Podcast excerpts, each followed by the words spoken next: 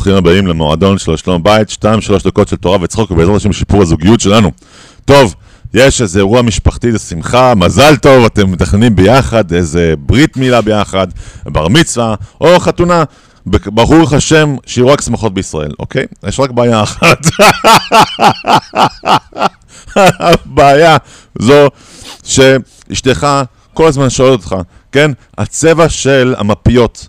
זה, זה צריך להתאים לצבע של המפה, זה צריך להתאים לצבע של הטפטים, זה צריך להתאים לצבע של השמלה.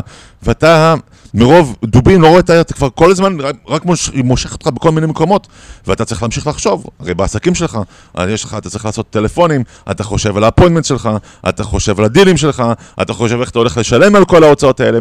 ואשתך רואה שאתה מתוסכל, אבל היא לא מבינה למה אתה מתוסכל.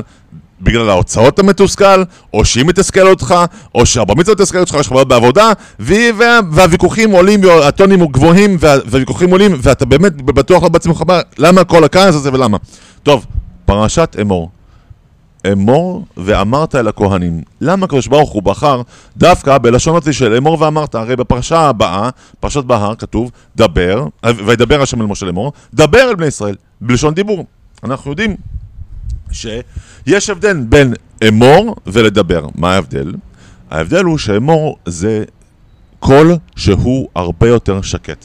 כך הקדוש ברוך הוא לימד אותנו, שהקדוש ברוך הוא משתמש בפ... בפועל אמור, זה קול שקט. מה הקונטקסט? הקונטקסט היה ששם בפרשת אמור, משה רבנו מצווה ללמד את הילדים כן? כשאתה בא ללמד משהו, צריך להשתמש בלשון הרבה יותר רכה. מה אתה צריך ללמד פה? אתה צריך ללמד אשתך. גברתי היקרה, כן? אני מאוד רוצה להיות מעורב בשמחה, כן? אבל בוא נעשה יום אחד, זמן מסוים, במשך יום, כל יום, אותו זמן או זמן מסוים, שנוכל לדבר על מה שחשוב לך, כן? הצבע של הטפטים, שיתאים לצבע של השמלה, שיתאים לצבע של המפיות, שיתאים לצבע של, של השולחן, של, ה, של המפה, אוקיי?